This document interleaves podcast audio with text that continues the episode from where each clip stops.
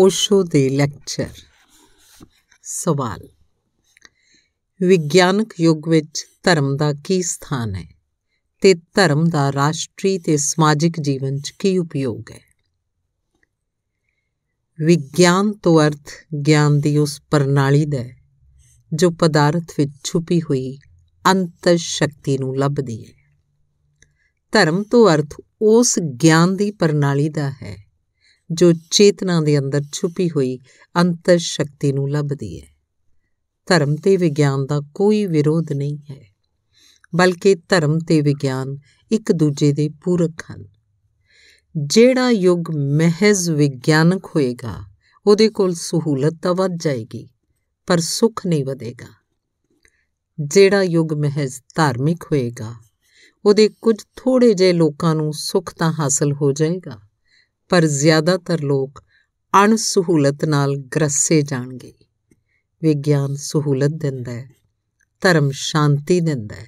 ਸਹੂਲਤ ਨਾ ਹੋਵੇ ਤਾਂ ਬਹੁਤ ਘੱਟ ਲੋਕ ਸ਼ਾਂਤੀ ਹਾਸਲ ਕਰ ਸਕਦੇ ਹਨ। ਸ਼ਾਂਤੀ ਨਾ ਹੋਵੇ ਤਾਂ ਬਹੁਤ ਲੋਕ ਸਹੂਲਤ ਨੂੰ ਹਾਸਲ ਕਰ ਸਕਦੇ ਹਨ, ਪਰ ਉਹਦਾ ਉਪਯੋਗ ਨਹੀਂ ਕਰ ਸਕਣਗੇ। ਅੱਜ ਤੱਕ ਮਨੁੱਖ ਨੇ ਜਿਨ੍ਹਾਂ ਸਭਿਅਤਾਵਾਂ ਨੂੰ ਜਨਮ ਦਿੱਤਾ ਹੈ, ਉਹ ਸਭ ਸਭਿਅਤਾਵਾਂ ਅਧੂਰੀਆਂ ਤੇ ਖੰਡਿਤ ਹਨ। ਪੂਰਬ ਨੇ ਜਿਸ ਸੱਭਿਆਚਾਰ ਨੂੰ ਜਨਮ ਦਿੱਤਾ ਸੀ, ਉਹ ਸੱਭਿਆਚਾਰ ਸ਼ੁੱਧ ਧਰਮ ਤੇ ਟਿਕਿਆ ਹੋਇਆ ਸੀ। ਉਹਦਾ ਵਿਗਿਆਨ ਦਾ ਪੱਖ ਬੇਹੱਦ ਕਮਜ਼ੋਰ ਸੀ। ਨਤੀਜੇ ਵਜੋਂ ਪੂਰਬ ਹਾਰਿਆ ਤੇ ਗਰੀਬ ਹੋਇਆ। ਪੱਛਮ ਨੇ ਜੋ ਸੱਭਿਆਚਾਰ ਪੈਦਾ ਕੀਤਾ ਹੈ, ਉਹ ਦੂਜੀ ਅੱਤ, ਦੂਜੀ ਐਕਸਟ੍ਰੀਮ ਤੇ ਹੈ। ਉਹਦੀ ਬੁਨਿਆਦ ਵਿੱਚ ਵਿਗਿਆਨਤਾ ਰੱਖਿਆ ਹੈ। ਤੇ ਧਰਮ ਦਾ ਉਸ ਨਾਲ ਕੋਈ ਸਬੰਧ ਨਹੀਂ ਹੈ। ਨਤੀਜੇ ਵਜੋਂ ਪੱਛਮ ਜਿੱਤਿਆ ਹੈ। ਧਨ, ਖੁਸ਼ਹਾਲੀ, ਸਹੂਲਤ ਉਹਨੇ ਇਕੱਠੀ ਕੀਤੀ ਹੈ, ਪਰ ਮਨੁੱਖ ਦੀ ਅੰਤਰਾਤਮਾ ਨੂੰ ਗਵਾ ਦਿੱਤਾ ਹੈ। ਭਵਿੱਖ ਵਿੱਚ ਜੋ ਸੱਭਿਆਚਾਰ ਪੈਦਾ ਹੋਏਗਾ, ਜੇਕਰ ਉਹ ਸੱਭਿਆਚਾਰ ਮਨੁੱਖ ਦੇ ਹਿੱਤ 'ਚ ਹੋਣ ਵਾਲਾ ਹੈ, ਤਾਂ ਉਸ ਸੱਭਿਆਚਾਰ ਵਿੱਚ ਧਰਮ ਤੇ ਵਿਗਿਆਨ ਦਾ ਸੰਤੁਲਨ ਹੋਏਗਾ। ਉਸ ਸੱਭਿਆਚਾਰ 'ਚ ਧਰਮ ਤੇ ਵਿਗਿਆਨ ਦਾ ਤਾਲਮੇਲ ਹੋਏਗਾ। ਉਹ ਸੱਭਿਆਚਾਰ ਵਿਗਿਆਨਕ ਜਾਂ ਧਾਰਮਿਕ ਅਜਿਹਾ ਨਹੀਂ ਹੋਏਗਾ। ਉਹ ਸੱਭਿਆਚਾਰ ਵਿਗਿਆਨਕ ਰੂਪ ਨਾਲ ਧਾਰਮਿਕ ਹੋਏਗਾ ਜਾਂ ਧਾਰਮਿਕ ਰੂਪ ਨਾਲ ਵਿਗਿਆਨਕ ਹੋਏਗਾ। ਇਹ ਦੋਵੇਂ ਪ੍ਰਯੋਗ ਅਸਫਲ ਹੋ ਗਏ ਹਨ। ਪੂਰਬ ਦਾ ਪ੍ਰਯੋਗ ਅਸਫਲ ਹੋ ਗਿਆ, ਪੱਛਮ ਦਾ ਪ੍ਰਯੋਗ ਵੀ ਅਸਫਲ ਹੋ ਗਿਆ। ਹੁਣ ਇੱਕ ਮੌਕਾ ਹੈ ਕਿ ਅਸੀਂ ਇੱਕ ਜਗ ਵਿਆਪੀ ਯੂਨੀਵਰਸਲ ਪ੍ਰਯੋਗ ਕਰੀਏ। ਜਿਹੜਾ ਪੂਰਬ ਦਾ ਵੀ ਨਾ ਹੋਵੇ, ਪੱਛਮ ਦਾ ਵੀ ਨਾ ਹੋਵੇ ਤੇ ਜਿਸ ਵਿੱਚ ਧਰਮ ਤੇ ਵਿਗਿਆਨ ਸਾਂਝੇ ਹੋਣ। ਮੈਂ ਤੁਹਾਨੂੰ ਕਹਾਂਗਾ, ਧਰਮ ਤੇ ਵਿਗਿਆਨ ਵਿੱਚ ਕੋਈ ਵਿਰੋਧ ਨਹੀਂ ਹੈ। ਜਿਵੇਂ ਸਰੀਰ ਤੇ ਆਤਮਾ ਦਾ ਕੋਈ ਵਿਰੋਧ ਨਹੀਂ ਹੈ। ਜਿਹੜਾ ਮਨੁੱਖ ਸਿਰਫ ਸਰੀਰ ਦੇ ਆਧਾਰ ਤੇ ਜੀਏਗਾ, ਉਹ ਆਪਣੀ ਆਤਮਾ ਖੋ ਦੇਗਾ ਤੇ ਜਿਹੜਾ ਮਨੁੱਖ ਸਿਰਫ ਆਤਮਾ ਦੇ ਆਧਾਰ ਤੇ ਜਿਉਣ ਦੀ ਕੋਸ਼ਿਸ਼ ਕਰੇਗਾ, ਉਹ ਵੀ ਠੀਕ ਤਰ੍ਹਾਂ ਨਾਲ ਨਹੀਂ ਜੀ ਸਕੇਗਾ। ਕਿਉਂਕਿ ਉਹ ਸਰੀਰ ਨੂੰ ਗਵਾਉਂਦਾ ਚਲਾ ਜਾਏਗਾ। ਜਿਸ ਤਰ੍ਹਾਂ ਮਨੁੱਖ ਦਾ ਜੀਵਨ ਸਰੀਰ ਤੇ ਆਤਮਾ ਦੇ ਵਿਚਾਲੇ ਇੱਕ ਸੰਤੁਲਨ ਤੇ ਸੰਜੋਗ ਹੈ, ਉਸੇ ਤਰ੍ਹਾਂ ਮੁਕੰਮਲ ਸੱਭਿਆਚਾਰ ਵਿਗਿਆਨ ਤੇ ਧਰਮ ਦੇ ਵਿਚਾਲੇ ਸੰਤੁਲਨ ਤੇ ਸੰਜੋਗ ਹੋਏਗਾ। ਵਿਗਿਆਨ ਉਹਦਾ ਸਰੀਰ ਹੋਏਗਾ, ਧਰਮ ਉਹਦੀ ਆਤਮਾ ਹੋਏਗਾ। ਪਰ ਇਹ ਮੈਂ ਤੁਹਾਨੂੰ ਕਹਿ ਦਿਆਂ, ਜੇਕਰ ਕੋਈ ਮੈਥੋਂ ਇਹ ਪੁੱਛੇ ਕਿ ਜੇ ਵਿਕਲਪ ਅਜੇ ਹੋਣ ਕਿ ਸਾਨੂੰ ਧਰਮ ਤੇ ਵਿਗਿਆਨ ਚੋਂ ਚੋਣ ਕਰਨੀ ਹੈ, ਤਾਂ ਮੈਂ ਕਹਾਂਗਾ ਕਿ ਅਸੀਂ ਧਰਮ ਨੂੰ ਚੁਣਨ ਲਈ ਰਾਜ਼ੀ ਹਾਂ। ਜੇਕਰ ਕੋਈ ਮੈਨੂੰ ਇਹ ਆਖੇ ਕਿ ਧਰਮ ਤੇ ਵਿਗਿਆਨ ਚੋਂ ਚੋਣ ਕਰਨੀ ਹੈ, ਦੋਵੇਂ ਨਹੀਂ ਹੋ ਸਕਦੇ, ਤਾਂ ਮੈਂ ਕਹਾਂਗਾ, ਅਸੀਂ ਧਰਮ ਨੂੰ ਲੈਣ ਲਈ ਰਾਜ਼ੀ ਹਾਂ।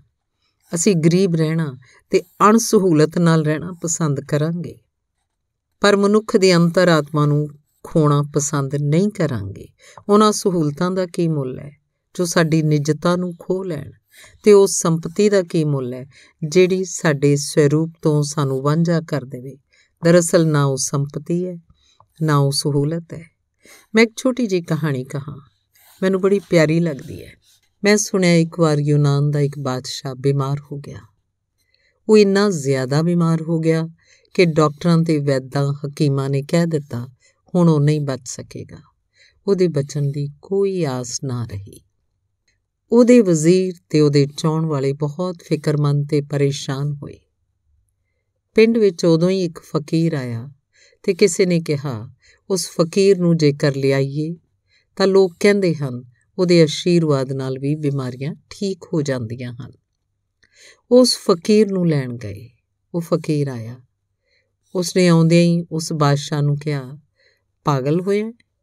ਇਹ ਕੋਈ ਬਿਮਾਰੀ ਹੈ? ਇਹ ਕੋਈ ਬਿਮਾਰੀ ਨਹੀਂ ਹੈ। ਇਹਦਾ ਤਾਂ ਬੜਾ ਸੌਖਾ ਇਲਾਜ ਹੈ। ਉਹ ਬਾਦਸ਼ਾਹ ਜਿਹੜਾ ਮਹੀਨਿਆਂ ਤੋਂ ਬਿਸਤਰੇ ਤੇ ਪਿਆ ਸੀ ਉੱਠ ਕੇ ਬੈਠ ਗਿਆ। ਉਹਨੇ ਕਿਹਾ, ਕੀ ਹੈ ਇਲਾਜ? ਅਸੀਂ ਤਾਂ ਸੋਚਿਆ ਸੀ ਕਿ ਅਸੀਂ ਗਏ। ਸਾਨੂੰ ਬਚਣ ਦੀ ਕੋਈ ਆਸ ਨਹੀਂ ਰਹੀ। ਉਹਨੇ ਕਿਹਾ, ਬੜਾ ਸੌਖਾ ਜਿਹਾ ਇਲਾਜ ਹੈ। ਤੁਹਾਡੇ ਵਿੱਚੋਂ ਕਿਸੇ ਸ਼ਾਂਤ ਤੇ ਅਮੀਰ ਆਦਮੀ ਦਾ ਕੋਟ ਲਿਆ ਕੇ ਇਹਨਾਂ ਨੂੰ ਪਹਿਨਾ ਦਿੱਤਾ ਜਾਏ, ਇਹ ਤੰਦਰੁਸਤ ਤੇ ਠੀਕ ਹੋ ਜਾਣਗੇ। ਵਜ਼ੀਰ ਨਸੇ। ਪਿੰਡ 'ਚ ਬਹੁਤ ਅਮੀਰ ਲੋਕ ਸਨ। ਉਹਨਾਂ ਨੇ ਇੱਕ ਇੱਕ ਦੇ ਘਰ ਜਾ ਕੇ ਕਿਹਾ ਕਿ ਸਾਨੂੰ ਤੁਹਾਡਾ ਕੋਟ ਚਾਹੀਦਾ ਹੈ। ਇੱਕ ਸ਼ਾਂਤ ਤੇ ਅਮੀਰ ਆਦਮੀ ਦਾ। ਉਹਨਾਂ ਅਮੀਰ ਲੋਕਾਂ ਨੇ ਕਿਹਾ, ਅਸੀਂ ਦੁਖੀ ਹਾਂ। ਕੋਟ ਕੀ? ਅਸੀਂ ਆਪਣੀ ਜਾਨ ਵੀ ਦੇ ਸਕਦੇ ਹਾਂ। ਕੋਟ ਦੀ ਕੋਈ ਗੱਲ ਨਹੀਂ ਹੈ। ਬਾਦਸ਼ਾਹ ਬਚ ਜਾਵੇ। ਅਸੀਂ ਸਭ ਕੁਝ ਦੇ ਸਕਦੇ ਹਾਂ। ਪਰ ਸਾਡਾ ਕੋਟ ਕੰਮ ਨਹੀਂ ਕਰੇਗਾ, ਕਿਉਂਕਿ ਅਸੀਂ ਅਮੀਰ ਤਾਂ ਹਾਂ, ਪਰ ਸ਼ਾਂਤ ਨਹੀਂ ਹਾਂ। ਉਹ ਪਿੰਡ ਦੇ ਹਰ ਆਦਮੀ ਦੇ ਕੋਲ ਗਏ। ਦਿਨ ਭਰ ਉਹਨਾਂ ਨੇ ਭਾਲ ਕੀਤੀ ਤੇ ਸ਼ਾਮ ਨੂੰ ਨਿਰਾਸ਼ ਹੋ ਗਏ। ਉਹਨਾਂ ਨੂੰ ਜਾਪਿਆ ਕਿ ਬਾਦਸ਼ਾਹ ਦਾ ਬਚਣਾ ਮੁਸ਼ਕਿਲ ਹੈ। ਇਹ ਦਵਾਈ ਤਾਂ ਬੜੀ ਮਹਿੰਗੀ ਹੈ। ਸਵੇਰੇ ਉਹਨਾਂ ਨੇ ਸੋਚਿਆ ਸੀ, ਦਵਾਈ ਬਹੁਤ ਸੌਖੀ ਹੈ। ਸ਼ਾਮੀ ਉਹਨਾਂ ਨੂੰ ਪਤਾ ਲੱਗਿਆ, ਦਵਾਈ ਬਹੁਤ ਮੁਸ਼ਕਿਲ ਹੈ। ਇਹਦਾ ਮਿਲਣਾ ਸੰਭਵ ਨਹੀਂ ਹੈ। ਉਹ ਸਾਰੇ ਬਹੁਤ ਲੋਕਾਂ ਕੋਲ ਹੋ ਆਏ ਸਨ। ਸ਼ਾਮ ਨੂੰ ਥੱਕੇ ਹਾਰੇ ਉਦਾਸ ਪਰਤ ਰਹੇ ਸਨ।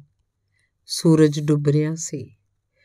ਪਿੰਡ ਦੇ ਬਾਹਰ ਨਦੀ ਦੇ ਕੰਢੇ ਇੱਕ ਚੱਟਾਨ ਦੇ ਕੋਲ ਇੱਕ ਆਦਮੀ ਬੰਸਰੀ ਵਜਾ ਰਿਹਾ ਸੀ। ਉਹ ਇੰਨੀ ਸੰਗੀਤਪੂਰਨ ਸੀ ਤੇ ਇੰਨੇ ਆਨੰਦ ਦੀਆਂ ਉਸ ਚੋਂ ਲਹਿਰਾਂ ਉੱਠ ਰਹੀਆਂ ਸਨ ਕਿ ਉਹਨਾਂ ਵਜ਼ੀਰਾਂ ਵਿੱਚੋਂ ਇੱਕ ਨੇ ਕਿਹਾ, ਅਸੀਂ ਆਖਰੀ ਤੌਰ ਤੇ ਇਸ ਆਦਮੀ ਤੋਂ ਹੋਰ ਪੁੱਛ ਲਈਏ, ਸ਼ਾਇਦ ਇਹ ਸ਼ਾਂਤ ਹੋਵੇ। ਉਸ ਦੇ ਕੋਲ ਗਏ। ਉਹਨਾਂ ਨੇ ਉਹਨੂੰ ਕਿਹਾ ਕਿ ਤੇਰੀ ਬੰਸਰੀ ਦੀ ਧੁਨੀ ਵਿੱਚ, ਤੇਰੇ ਗੀਤ ਵਿੱਚ ਇੰਨਾ ਆਨੰਦ ਤੇ ਇੰਨੀ ਸ਼ਾਂਤੀ ਮਾਲੂਮ ਹੁੰਦੀ ਹੈ ਕਿ ਕੀ ਅਸੀਂ ਇੱਕ ਬੇਨਤੀ ਕਰੀਏ? ਸਾਡਾ ਬਾਦਸ਼ਾਹ ਬਿਮਾਰ ਹੈ ਤੇ ਇੱਕ ਅਜੇ ਆਦਮੀ ਦੇ ਕੋਟ ਦੀ ਜ਼ਰੂਰਤ ਹੈ ਜਿਹੜਾ ਸ਼ਾਂਤ ਤੇ ਅਮੀਰ ਹੋਵੇ। ਉਸ ਆਦਮੀ ਨੇ ਕਿਹਾ, ਮੈਂ ਆਪਣੀ ਜਾਨ ਦੇ ਦਿਆਂ, ਪਰ ਜ਼ਰਾ ਗੌਰ ਨਾਲ ਦੇਖੋ, ਮੇਰੇ ਕੋਲ ਕੋਟ ਨਹੀਂ ਹੈ। ਉਹਨਾਂ ਨੇ ਗੌਰ ਨਾਲ ਦੇਖਿਆ, ਹਨੇਰਾ ਸੀ। ਉਹ ਆਦਮੀ ਨੰਗਾ ਬਾਂਸਰੀ ਵਜਾ ਰਿਹਾ ਸੀ। ਉਸ ਬਾਦਸ਼ਾਹ ਨੂੰ ਨਹੀਂ ਬਚਾਇਆ ਜਾ ਸਕਿਆ ਕਿਉਂਕਿ ਜਿਹੜਾ ਸ਼ਾਂਤ ਸੀ, ਉਸ ਕੋਲ ਅਮੀਰੀ ਨਹੀਂ ਸੀ ਤੇ ਜਿਹੜਾ ਅਮੀਰ ਸੀ, ਉਹਦੇ ਕੋਲ ਸ਼ਾਂਤੀ ਨਹੀਂ ਸੀ। ਤੇ ਇਹ ਦੁਨੀਆ ਵੀ ਨਹੀਂ ਬਚਾਈ ਜਾ ਸਕੇਗੀ ਕਿਉਂਕਿ ਜਿਨ੍ਹਾਂ ਕੌਮਾਂ ਦੇ ਕੋਲ ਸ਼ਾਂਤੀ ਦੀਆਂ ਗੱਲਾਂ ਹਨ, ਉਹਨਾਂ ਕੋਲ ਅਮੀਰੀ ਨਹੀਂ ਹੈ। ਜਿਨ੍ਹਾਂ ਕੌਮਾਂ ਦੇ ਕੋਲ ਅਮੀਰੀ ਹੈ, ਉਹਨਾਂ ਕੋਲ ਸ਼ਾਂਤੀ ਦਾ ਕੋਈ ਵਿਚਾਰ ਨਹੀਂ ਹੈ। ਉਹ ਬਾਦਸ਼ਾਹ ਮਰ ਗਿਆ। ਇਹ ਕੌਮ ਵੀ ਮਰੇਗੀ, ਮਨੁੱਖ ਦੀ। ਇਲਾਜ ਹੋਈ ਹੈ, ਜੋ ਉਸ ਬਾਦਸ਼ਾਹ ਦਾ ਇਲਾਜ ਸੀ। ਉਹ ਇਸ ਮਨੁੱਖ ਦੇ ਪੂਰੇ ਸੱਭਿਆਚਾਰ ਦਾ ਵੀ ਇਲਾਜ ਹੈ। ਸਾਨੂੰ ਕੋਟ ਵੀ ਚਾਹੀਦਾ ਹੈ ਤੇ ਸਾਨੂੰ ਸ਼ਾਂਤੀ ਵੀ ਚਾਹੀਦੀ ਹੈ। ਹੁਣ ਤੱਕ ਸਾਡੇ ਖਿਆਲ ਅਧੂਰੇ ਰਹੇ ਹਨ। ਹੁਣ ਤੱਕ ਅਸੀਂ ਮਨੁੱਖ ਨੂੰ ਬਹੁਤ ਅਧੂਰੇ ਢੰਗ ਨਾਲ ਸੋਚਿਆ ਹੈ ਤੇ ਸਾਡੀਆਂ ਆਦਤਾਂ ਐਕਸਟ੍ਰੀਮ ਤੇ ਚਲੇ ਜਾਂਦੀਆਂ ਹਨ। ਮਨੁੱਖ ਦੇ ਮਨ ਦੀ ਸਭ ਤੋਂ ਵੱਡੀ ਬਿਮਾਰੀ ਅਤ ਹੈ ਐਕਸਟ੍ਰੀਮ ਹੈ। ਕਨਫਿਊਸ਼ੀਅਸ ਇੱਕ ਪਿੰਡ 'ਚ ਠਹਿਰਿਆ ਹੋਇਆ ਸੀ। ਉੱਥੇ ਕਿਸੇ ਨੇ ਉਹਨੂੰ ਕਿਹਾ, ਸਾਡੇ ਪਿੰਡ 'ਚ ਇੱਕ ਬਹੁਤ ਵਿਦਵਾਨ, ਬਹੁਤ ਵਿਚਾਰਸ਼ੀਲ ਆਦਮੀ ਹੈ। ਤੁਸੀਂ ਉਹਨੂੰ ਮਿਲ ਲਓ। ਕਨਫਿਊਸ਼ੀਅਸ ਨੇ ਪੁੱਛਿਆ, ਤੁਹਾਨੂੰ ਕਿਵੇਂ ਪਤਾ ਹੈ ਕਿ ਉਹ ਆਦਮੀ ਬੜਾ ਵਿਚਾਰਸ਼ੀਲ ਹੈ? ਉਹਨਾਂ ਨੇ ਕਿਹਾ, ਉਹ ਕਿਸੇ ਕੰਮ ਨੂੰ ਕਰਨ ਤੋਂ ਪਹਿਲਾਂ ਕਿਸੇ ਗੱਲ ਉਤੇ ਤਿੰਨ ਵਾਰ ਵਿਚਾਰ ਕਰਦਾ ਹੈ, ਤਦ ਉਹ ਕਰਦਾ ਹੈ। ਕਨਫਿਊਸ਼ੀਅਸ ਨੇ ਕਿਹਾ, ਇੱਕ ਵਾਰ ਕੁਝ ਘੱਟ ਹੁੰਦਾ ਹੈ, ਦੋ ਵਾਰ ਕਾਫੀ ਹੈ। ਬੁੱਧੀਮਾਨ ਉਹ ਹਨ ਜਿਹੜੇ ਦਰਮਿਆਨ 'ਚ ਰੁਕ ਜਾਂਦੇ ਹਨ, ਨਾ ਸਮਝ ਅਤੀਆਂ ਤੇ ਚਲੇ ਜਾਂਦੇ ਹਨ। ਇੱਕ ਨਾ ਸਮਝੀ ਇਹ ਹੈ ਕਿ ਕੋਈ ਆਦਮੀ ਖੁਦ ਨੂੰ ਸਰੀਰ ਹੀ ਸਮਝ ਲਵੇ। ਦੂਜੀ ਨਾ ਸਮਝੀ ਤੇ ਉਨੀ ਵੱਡੀ ਨਾ ਸਮਝੀ ਇਹ ਹੈ ਕਿ ਕੋਈ ਆਦਮੀ ਖੁਦ ਨੂੰ ਸਿਰਫ ਆਤਮਾ ਸਮਝ ਲਵੇ। ਮਨੁੱਖ ਦੀ ਸ਼ਖਸੀਅਤ ਇੱਕ ਸੁਮੇਲ ਹੈ। ਮਨੁੱਖ ਦਾ ਸੱਭਿਆਚਾਰ ਵੀ ਇੱਕ ਸੁਮੇਲ ਹੋਏਗਾ। ਸਾਨੂੰ ਸਿੱਖ ਲੈਣਾ ਚਾਹੀਦਾ ਹੈ। ਸਾਡੇ ਇਤਿਹਾਸ ਦੀ ਗਰੀਬੀ ਤੇ ਸਾਡੇ ਮੁਲਕ ਦੀ ਹਾਰ ਤੇ ਪੂਰਬ ਦੇ ਮੁਲਕਾਂ ਦਾ ਪੈਰਾਂ ਹੇਠਾਂ ਲਤਾੜਿਆ ਜਾਣਾ ਅਕਾਰਨ ਨਹੀਂ ਹੈ, ਉਹ ਅਤ ਹੈ। ਧਰਮ ਦੀ ਅਤ, ਉਹਦਾ ਕਾਰਨ ਹੈ ਤੇ ਪੱਛਮ ਦੇ ਮੁਲਕਾਂ ਦਾ ਆਂਤਰਿਕ ਰੂਪ ਨਾਲ ਗਰੀਬ ਹੋ ਜਾਣਾ ਅਕਾਰਨ ਨਹੀਂ ਹੈ। ਵਿਗਿਆਨ ਦੀ ਆਤੋ ਦਾ ਕਾਰਨ ਹੈ। ਭਵਿੱਖ ਸੁੰਦਰ ਹੋਏਗਾ, ਜੇਕਰ ਵਿਗਿਆਨ ਤੇ ਧਰਮ ਸਾਂਝੇ ਹੋਣਗੇ। ਇਹ ਜ਼ਰੂਰ ਸਪਸ਼ਟ ਹੈ ਕਿ ਵਿਗਿਆਨ ਤੇ ਧਰਮ ਦੇ ਸੁਮੇਲ ਵਿੱਚ ਧਰਮ ਕੇਂਦਰ ਹੋਏਗਾ ਤੇ ਵਿਗਿਆਨ ਦਾਇਰਾ ਹੋਏਗਾ। ਇਹ ਸਪਸ਼ਟ ਹੈ ਕਿ ਵਿਗਿਆਨ ਤੇ ਧਰਮ ਦੇ ਮੇਲ ਵਿੱਚ ਧਰਮ ਵਿਵੇਕ ਹੋਏਗਾ ਤੇ ਵਿਗਿਆਨ ਉਹਦਾ ਪਿੱਛ ਲੱਗ ਹੋਏਗਾ। ਸਰੀਰ ਮਾਲਕ ਨਹੀਂ ਹੋ ਸਕਦਾ, ਵਿਗਿਆਨ ਵੀ ਮਾਲਕ ਨਹੀਂ ਹੋ ਸਕਦਾ। ਮਾਲਕ ਤਾਂ ਧਰਮ ਹੋਏਗਾ।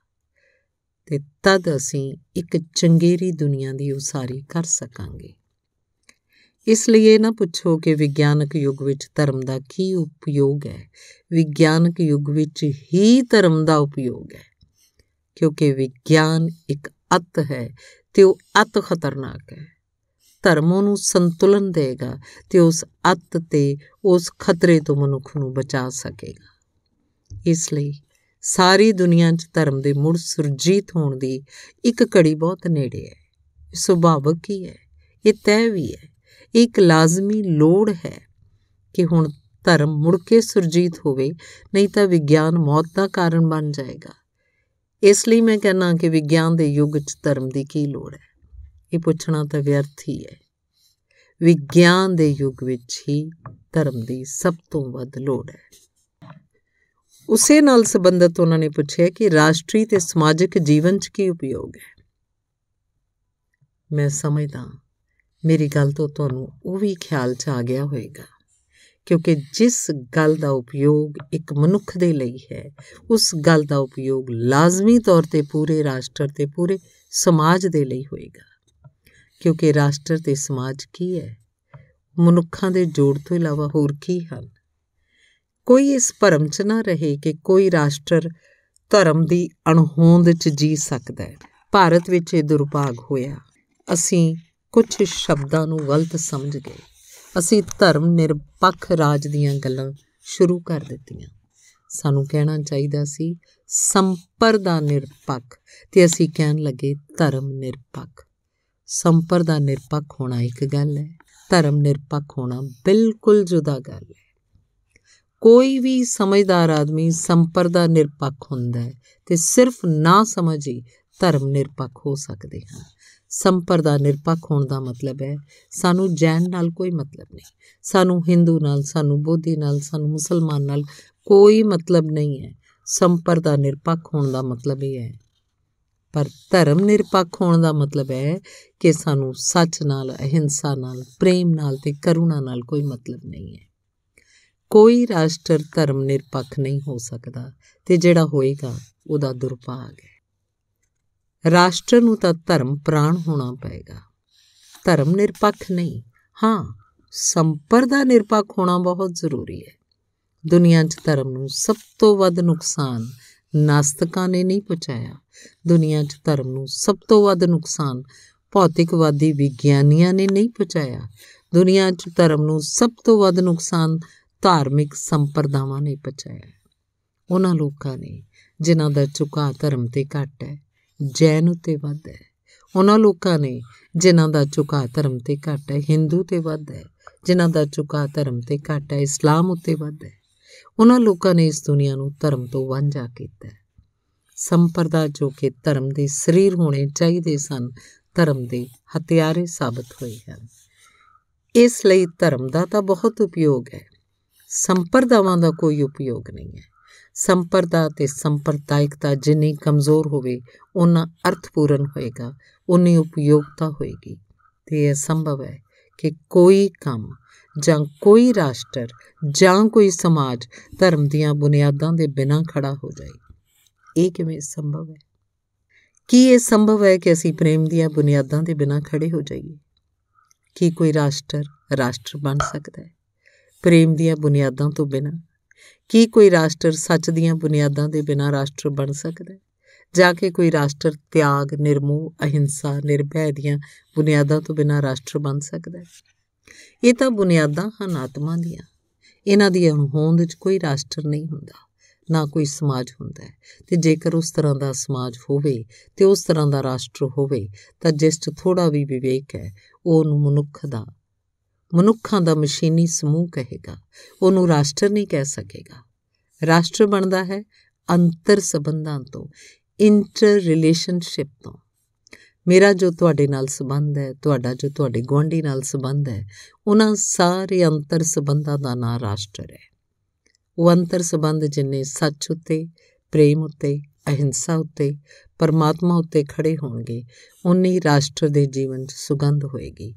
ਉਨੀ ਰਾਸ਼ਟਰ ਦੇ ਜੀਵਨ 'ਚ ਰੋਸ਼ਨੀ ਹੋਏਗੀ। ਉਹਨਾਂ ਰਾਸ਼ਟਰ ਦੇ ਜੀਵਨ 'ਚ ਹਨੇਰਾ ਘਟ ਹੋਏਗਾ। ਸੋ ਮੈਂ ਕਹਾ ਕਿ ਰਾਸ਼ਟਰ, ਸਮਾਜ ਤੇ ਉਹਨਾਂ ਦੇ ਪ੍ਰਾਣ ਧਰਮ ਉੱਤੇ ਹੀ ਸਥਾਪਿਤ ਹੋ ਸਕਦੇ ਹਨ।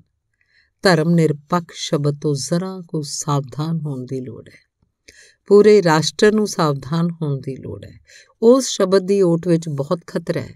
ਉਸ ਸ਼ਬਦ ਦੀ ਓਟ ਵਿੱਚ ਹੋ ਸਕਦਾ ਹੈ, ਅਸੀਂ ਸਮਝੀਏ, ਧਰਮ ਦੀ ਕੋਈ ਲੋੜ ਨਹੀਂ ਹੈ। ਧਰਮ ਦੀ ਹੀ ਕੋਈ ਇੱਕ ਲੋੜ ਹੈ ਮਨੁੱਖ ਦੇ ਜੀਵਨ ਵਿੱਚ। ਹੋਰ ਸਾਰੀਆਂ ਗੱਲਾਂ ਨਿਗੂਣੀਆਂ ਹਨ, ਛੱਡੀਆਂ ਜਾ ਸਕਦੀਆਂ ਹਨ। ਧਰਮ ਇਕੱਲੀ ਅਜਿਹੀ ਚੀਜ਼ ਹੈ ਜਿਹੜੀ ਨਹੀਂ ਛੱਡੀ ਜਾ ਸਕਦੀ। ਧੰਨਵਾਦ।